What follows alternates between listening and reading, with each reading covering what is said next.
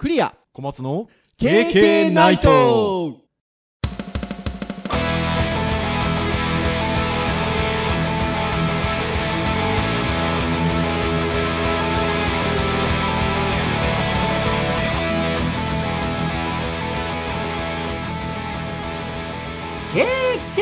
ナイト。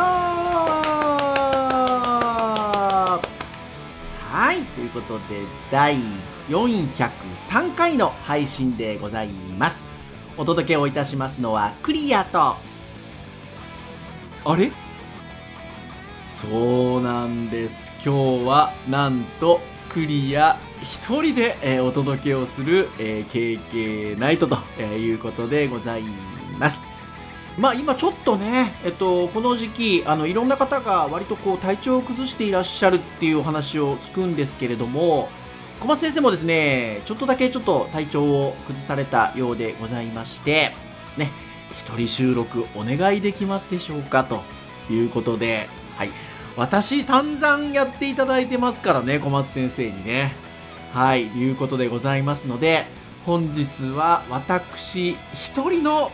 KK ナイトということで、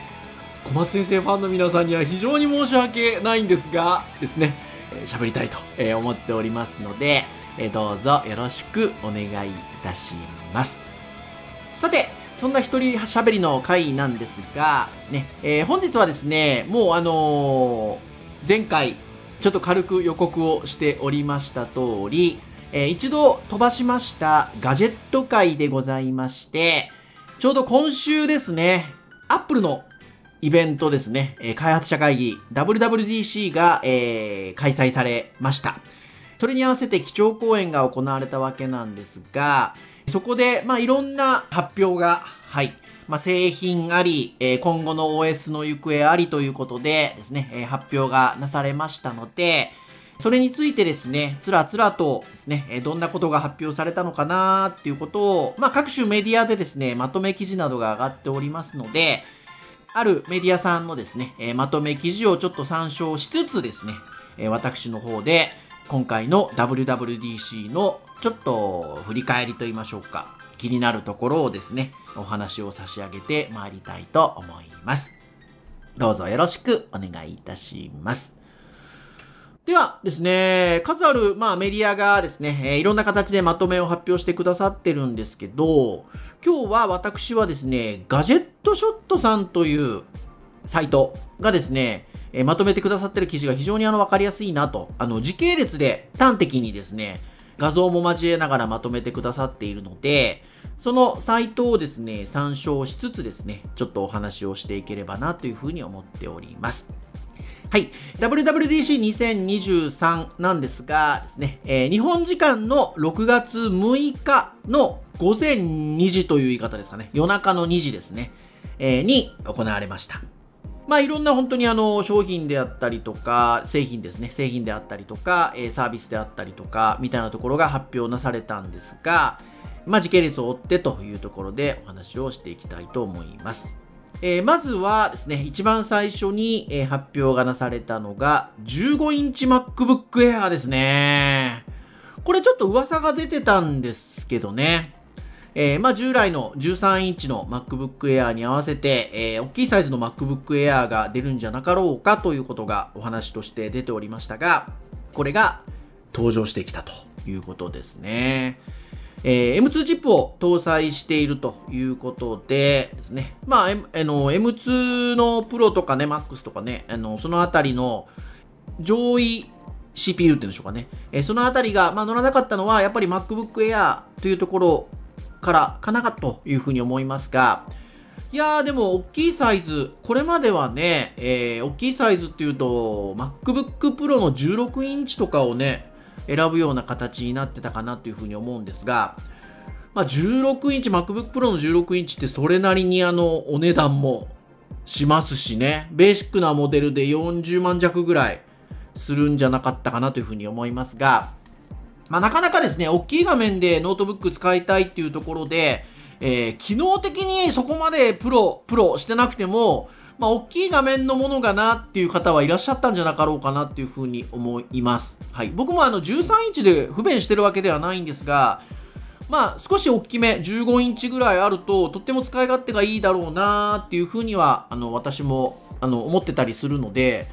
これはとっても魅力的な商品製品ですねはい15インチが発売になるということですねディスプレイの部分が15.3インチですね。えー、厳密に言うと15.3インチということで、リキッドレティナディスプレイ。えー、解像度が2880の1864という感じですね。はい。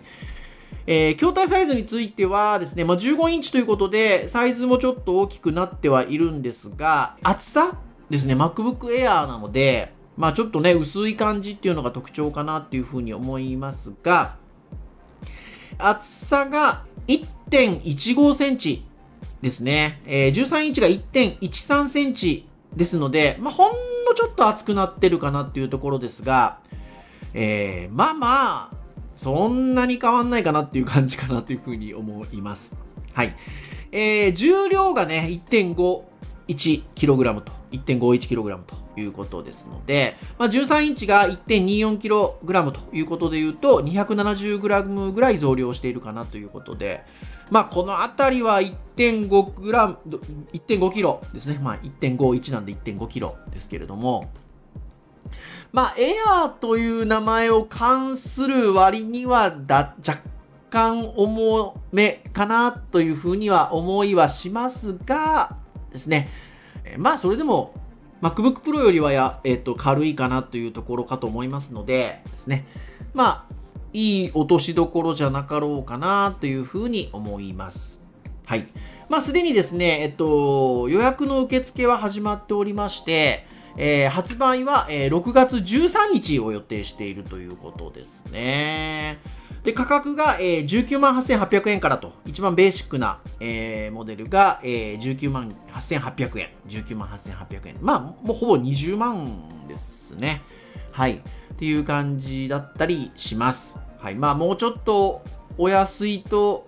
嬉しいな、エアーなのでっていうこともありますが、ですね。まあまあまあまあ、あこのぐらいのところかなというところでしょうか。はい。まあ、ちなみにあの13インチについてはですね、まあ、米国だったりでは、えっと、ちょっと値下げが、えっと、15インチモデルの、えー、リリースに合わせて値下げがなされるようなんですが、えー、日本については、据え置きということのようでございます。はい。ですので、まあちょっとね、それはそれで残念だなっていうところではありますが、はい。えー、15インチの MacBook Air。ちょっと実際のものを見てみたいなっていう気がしますね。まあ、さっきのあの、ほぼ、ほぼほぼ薄さがね、まあ、若干厚くなってると言ったって、もともと1.13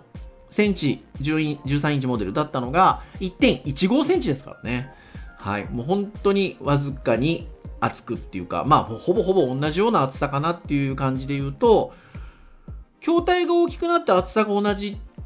っていうところで言うと、多分見た目的にはとっても薄く見えるんじゃないかなと思うんですよね。13インチに比べると薄く、板のように見えるんじゃなかろうかなっていうふうに思いますので、まあ、私、板な感じがとっても好きですので、はい。これとっても興味がありますね。はい。っていうところでございます。そしてですね、えー、Mac Studio が、えー、M2 にということですね。えー、あ、えっ、えっと、M2 の MAX、えっと、M2 ウルトラ、失礼いたしましたね。えー、M2 MAX、M2 ウルトラが搭載がされる、えー、形になったということですね。まあ、Mac スタジオもね、あの、ちらほらと、あの、クリエイター仲間で使ってらっしゃる方いらっしゃるので、デスクトップ Mac ですね。はい。このあたりは、まあ、非常に嬉しいんじゃないでしょうかね。CPU が、はい、チップセットが刷新されているというところで、えー、Adobe After Effects のレンダリングが最大50%高速化ということですかね。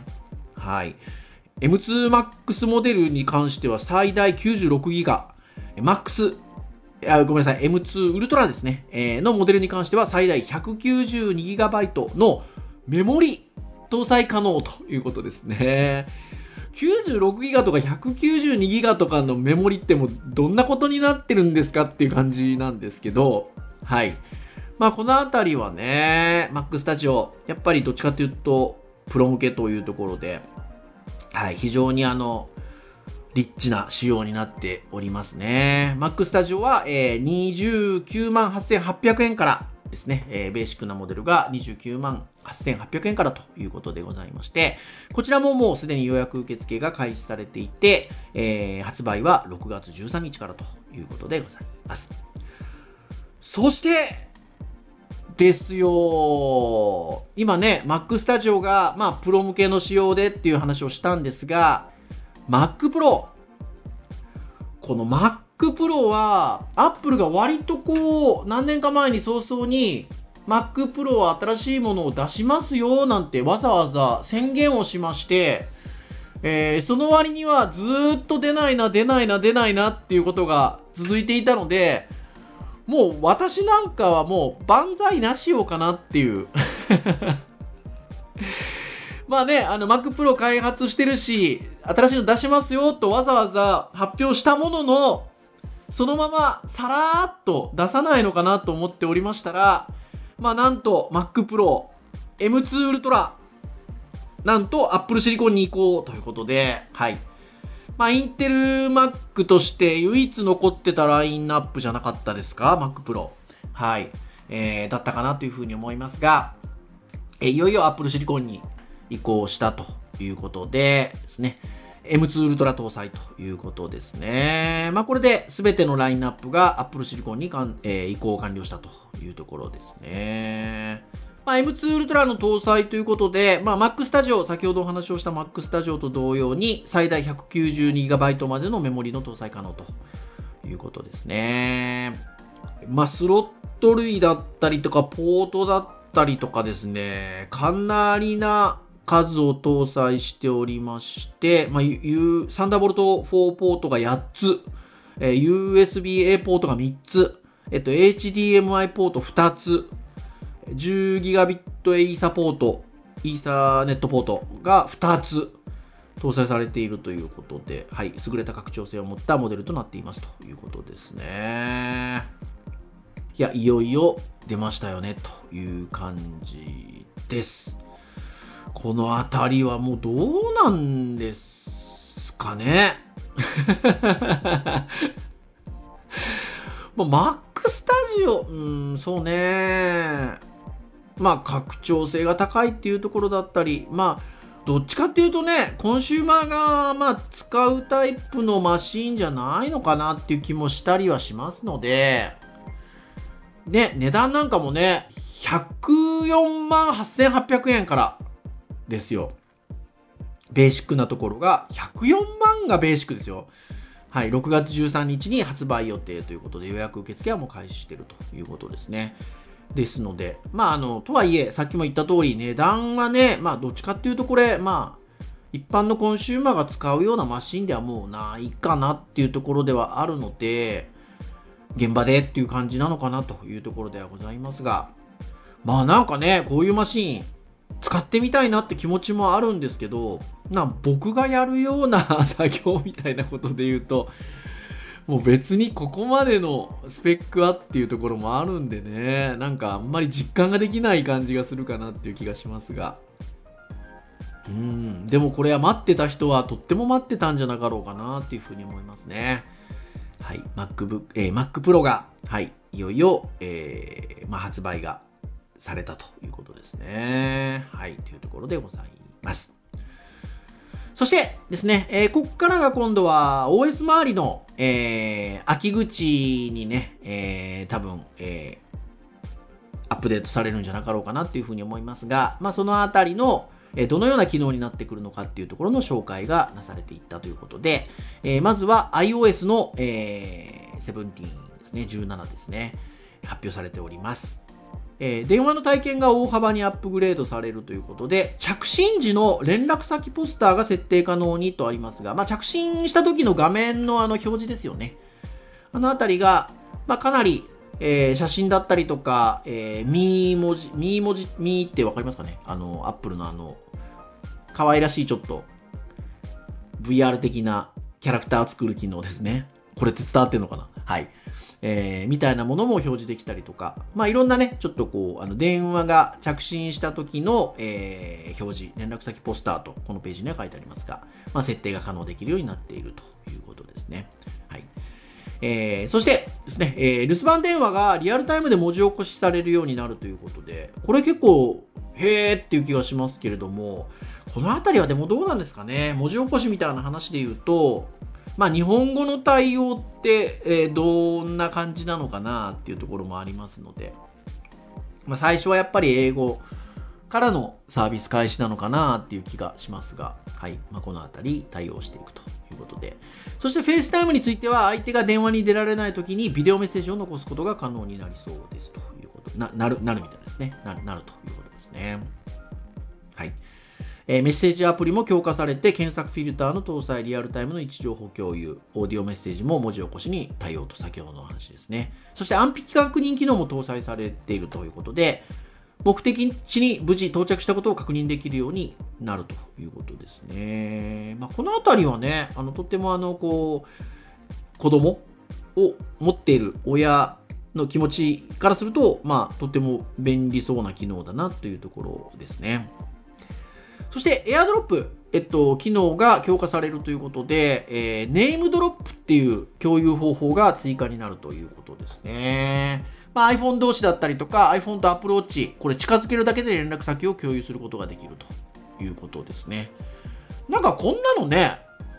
昔普通にガラケーの時にありましたよね、みたいな ところかなっていう気がしますが、はい。まあまあまあ、でもまあ、あの、便利は便利かなというところですよね。あとは、えー、多数のファイルを AirDrop で受け取ってる際に離れてもインターネット越しに転送を継続すると。まあ、シェアプレイで同じコンテンツを楽しむといったような機能が、えー、強化されているということですね。うん、AirDrop。まあ、AirDrop 便利ですからね。まあ、機能が強化されるっていうことは非常によろしいんじゃないでしょうか。そして、あとは、スタンバイっていう機能が導入されるということで、充電をしてるときに、iPhone を横向きにするとですね、ウィジェットなどを表設置して表示をすることができると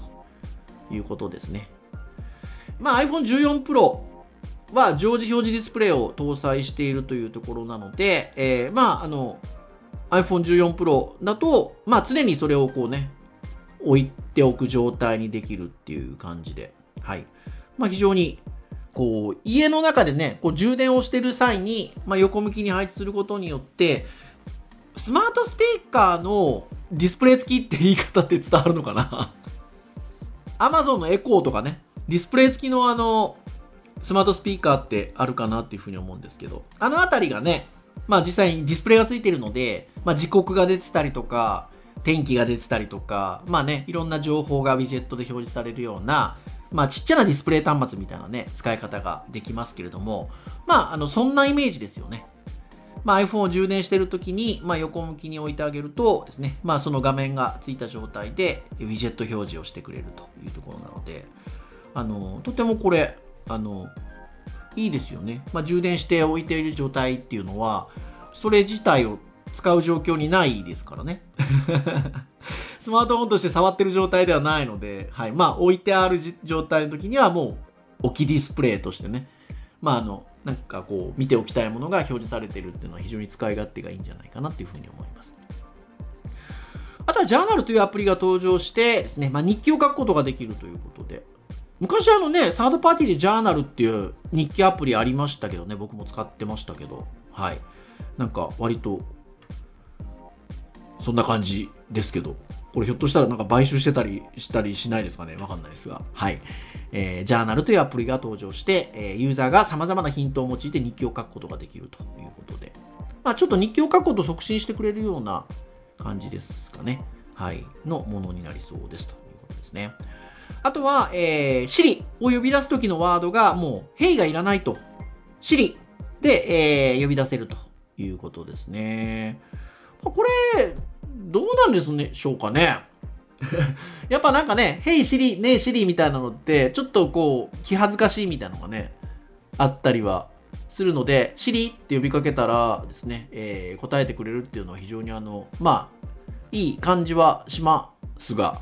まあ、会話の中でシリってね、言っちゃうことが呼びかけるんじゃなくてありそうな気がするので、なんでしょうね。この辺はなんかインタ、イントネーションを、なんか、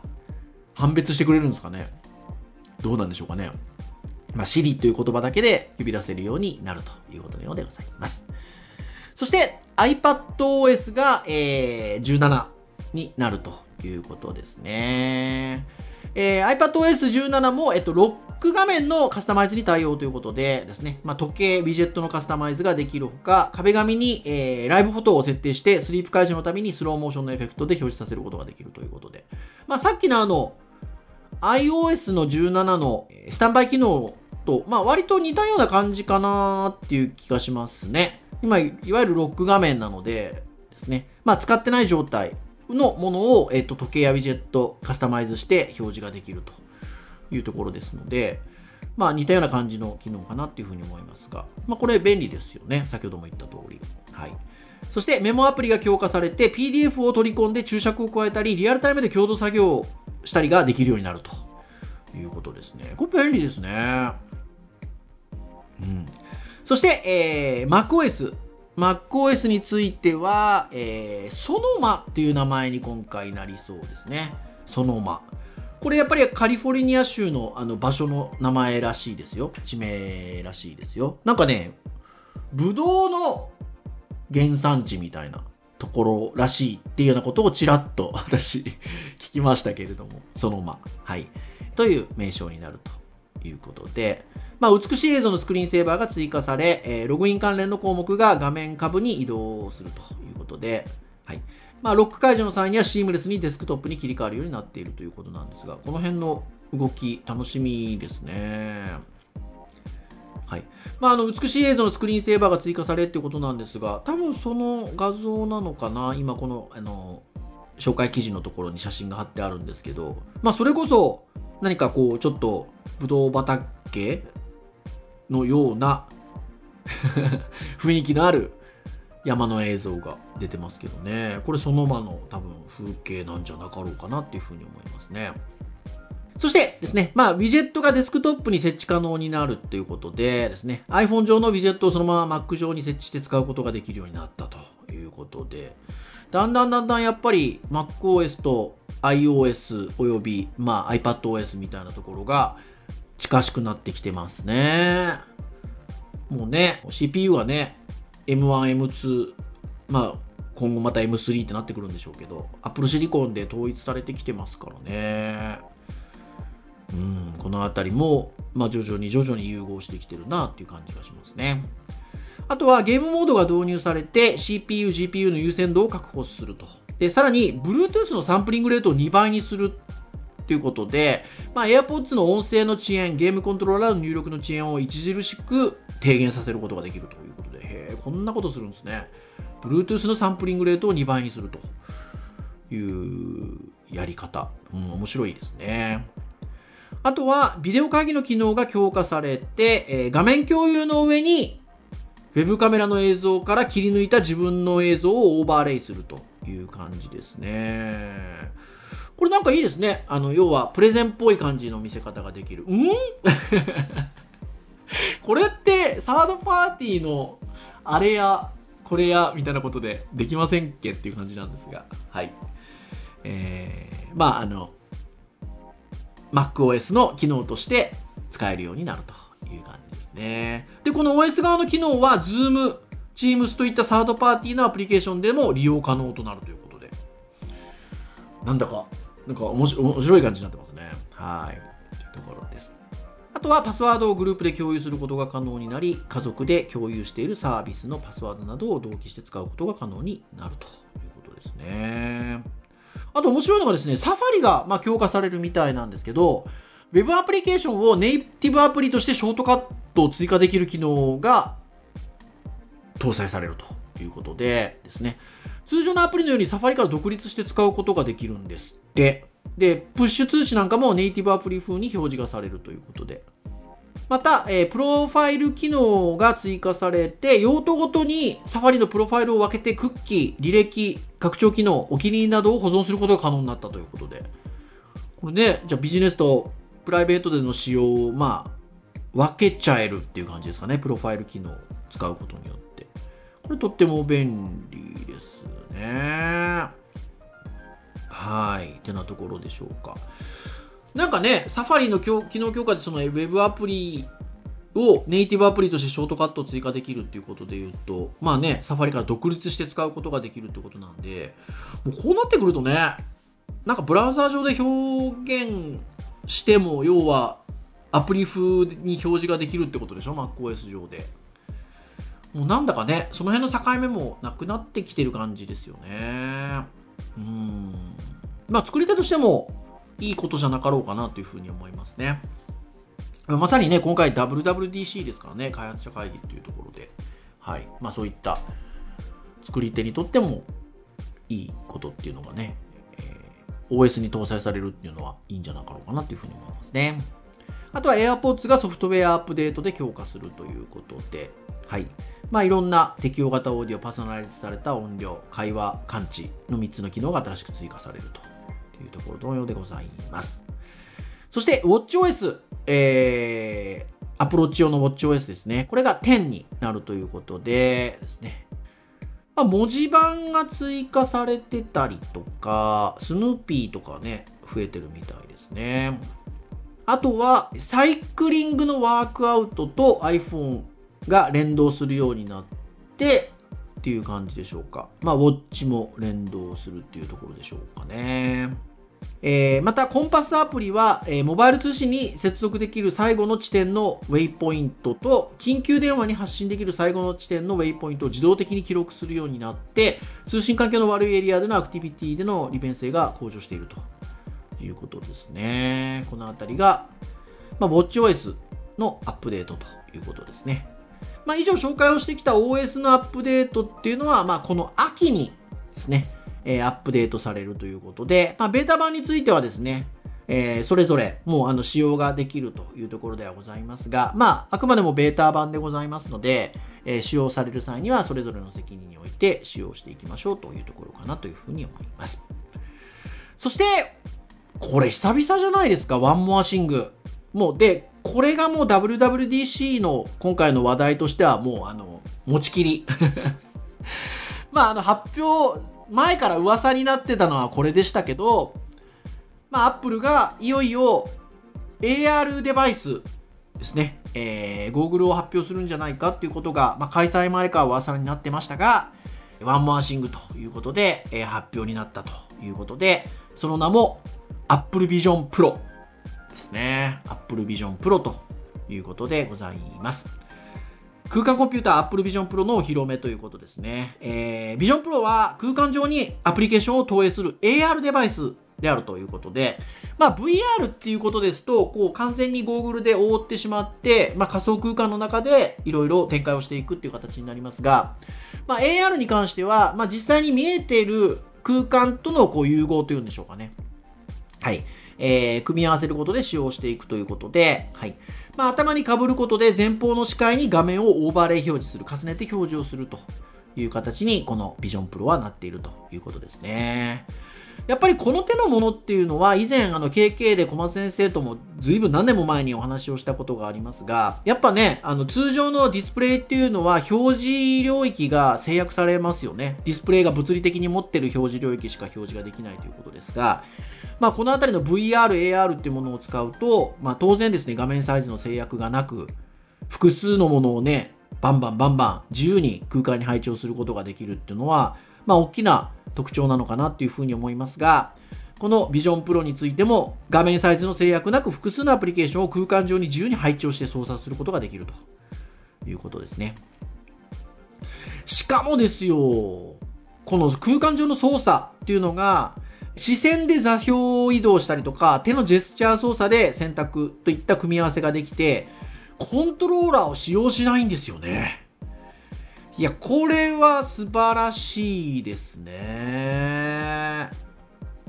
そして、えー、まあ、UI に関しては実際にそこにあるかのような質感を持っているということで、観光鏡が反映されたりとか、UI の影が実空間上に落ちると。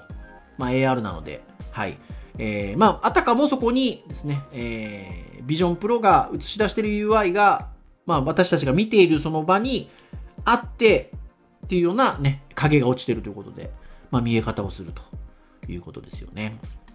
そしてですね、えー、本人だけでなく同じ空間上にいる人間への情報としてアイサイトという外側のディスプレイに使用者の視線を、えー、投影する仕組みを導入ということで、まあ、要はゴーグルなのでですね、えっと、場合によってはですね、えっと、こう、没入しているような形で周りが見えないような見え方でアプリケーションとか画面を見てたりする場合もあるし、えっと、AR なんで実際の画面をね、えー、外の様子っていうのを見ながらそこに映し出すような形で見てる場合もあるんですけど、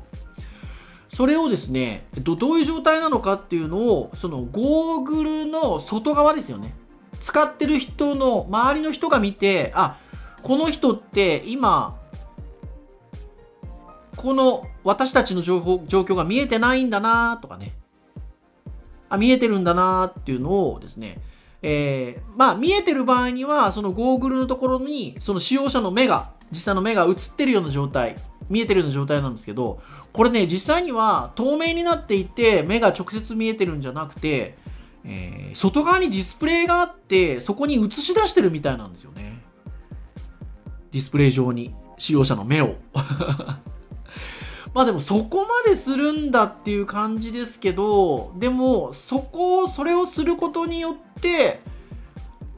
UX、ユーザー体験が、その、このゴーグルを使ってる人だけではなくて、周りにいる人の体験も、まあよりスムーズになる、ますよね。いやー、面白いなっていうふうに思いますね。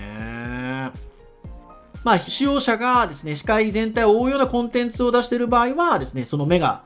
出てない状態になってるんで、あ、見えてないなっていうのは分かるようになってるんですけど、で、使ってる側からもですね、えっと、もし全体を覆うようなコンテンツを出してる場合でも、現実の空間に人がやってくると、画面上にオーバーレイして映るんですって、周りに人が来たなっていうのが映るようになってて、いやー、これも素晴らしいですね。まあ、サファリなんかも当然見れますし、ですね。まあ、コンテンツは 2D だけでなくて、メッセージで受け取った 3D のデータをそのままプレビューすると、空間上にひょんと出すような形で見ることもできると。はい。あとは Bluetooth アクセサリーとの連携も可能で、 Magic Keyboard、Magic Trackpad も、えー、使用することができると。はい。えー、さらには Mac との連携も可能で、4K ディスプレイをそのまま空間上に好きなサイズで設置可能。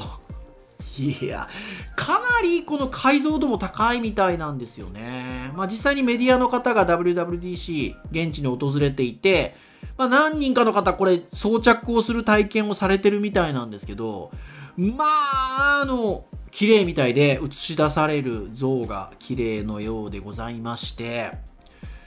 これはちょっと体験してみたいですけどね。まあ、あの、空間的には、まあね、もう自由にこう、複数のディスプレイ的なもののサイズね、あの気にすることなく配置ができるので、Mac の画面と Vision Pro の内蔵アプリを並べて使ったりとかっていうこともまあできちゃったりするということですね。あとは空間オーディオとの組み合わせで FaceTime 通話ができるということで、まあね、空間オーディオということで、こう、位置、位置関係ね、あの、こう、明確に分かるような形での音の鳴らし方ができるということで、この辺りもとっても素晴らしいなというふうに思います。はい。パノラマ写真については空間上に展開して臨場感のある鑑賞することができますということで、これ実際に装着した人が、この写真、パノラマ写真とかも感動で涙が出そうだっていうぐらい綺麗だっていう話ですよね。空間上で 3D 映像の再生もできるし、3D 映像の撮影は、えー、ビジョンプロ本体のカメラを使ってできると。あとは、ま、映画館のような、貸し切り映画館のような環境を構築することができるということで、はい。あのー、このビジョンプロについている、えっと、スピーカー自体も空間オーディオには対応してるらしいんですけど、AirPods Pro と組み合わせるともうね、これまた映画館とかっていう体験で言うと非常に質の高いものになるということのようでございます。はい。あとは、えー、ビジョンプロ上に最適化されたコンテンツとしてディズニープラスが発売時から提供されるということで、ディズニーとの提携もされているということのようでございます。で、筐体はですね、可能な限り軽量の素材を使用しているということで、まあ、前面のこのゴーグルの部分というのは一つの立体形状のガラスで覆われているということですね。で、Mac のようなユニボディで構成されている筐体であるということで、えー、下の部分には冷却用の穴が、えー、配置されているということでございます。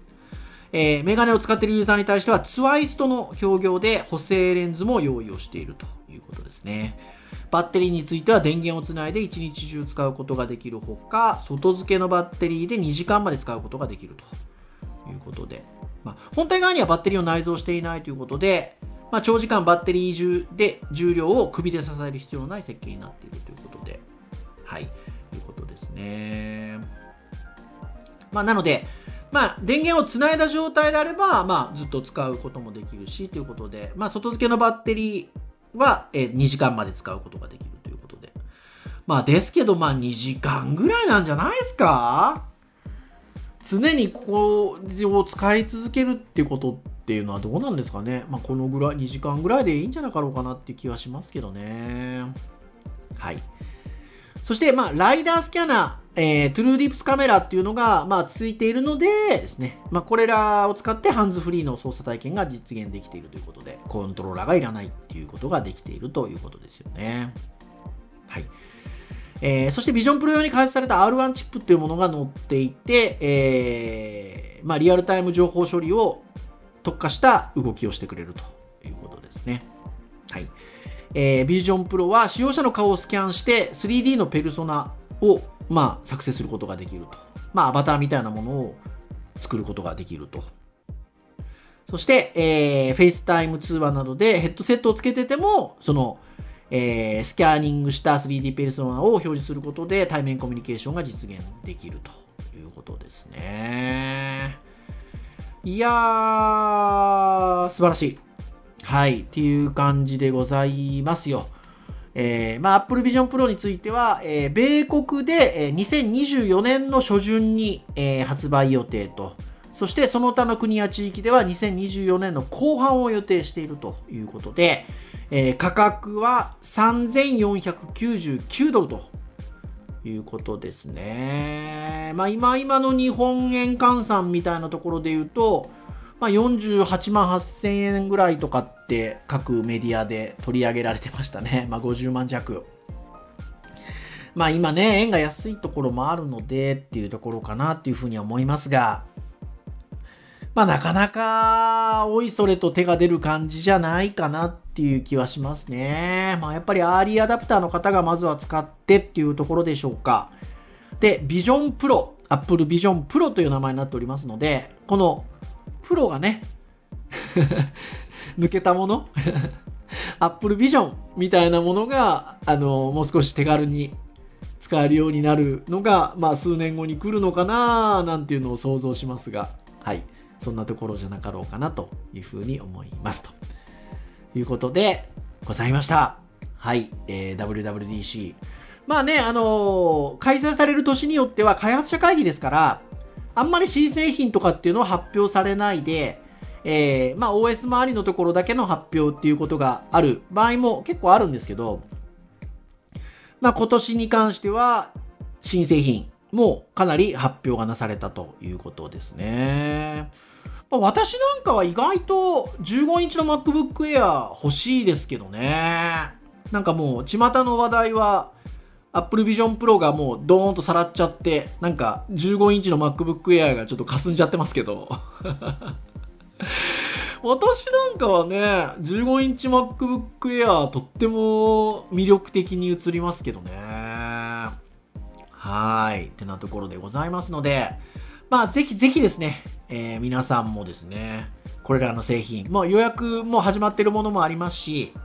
まあ OS に関しては秋に、えー使えるようになるというところでございますので、ぜひ興味のあるものからこのあたりの記事ね、ご覧になって、えー秋を楽しみにしていただいたりとかですね、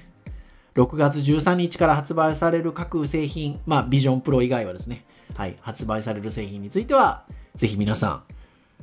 興味のあるものはご購入なさってみてはいかがかなというふうに思います。はい、ということでですね、一人喋りでひたすら WWDC について喋り続けたというところでございました。40分以上喋ってますね。はい。果たして編集した後、どのぐらいの感じで皆さんに届くんでしょうかはい、えー、以上といたしましょう。KK ナイトはですね、え毎週木曜日に配信をいたしております。公式サイトアクセスをしていただきますと、プレイヤーがサイト上ございますので、直接聞いていただけます。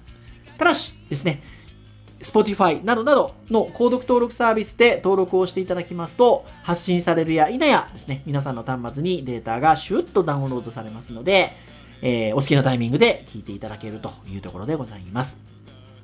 いろんな話題でお話をしておりますので、えー、興味のあるものからながら聞きで結構でございますので、聞いていただけますと、経験とっても喜びますということでございます。では、以上といたしましょうかね。お送りをいたしましたのは、クリアでございました。それでは、次回、404回の配信でお会いいたしましょう。皆さん、さようなら来週は小松先生いらっしゃると思います。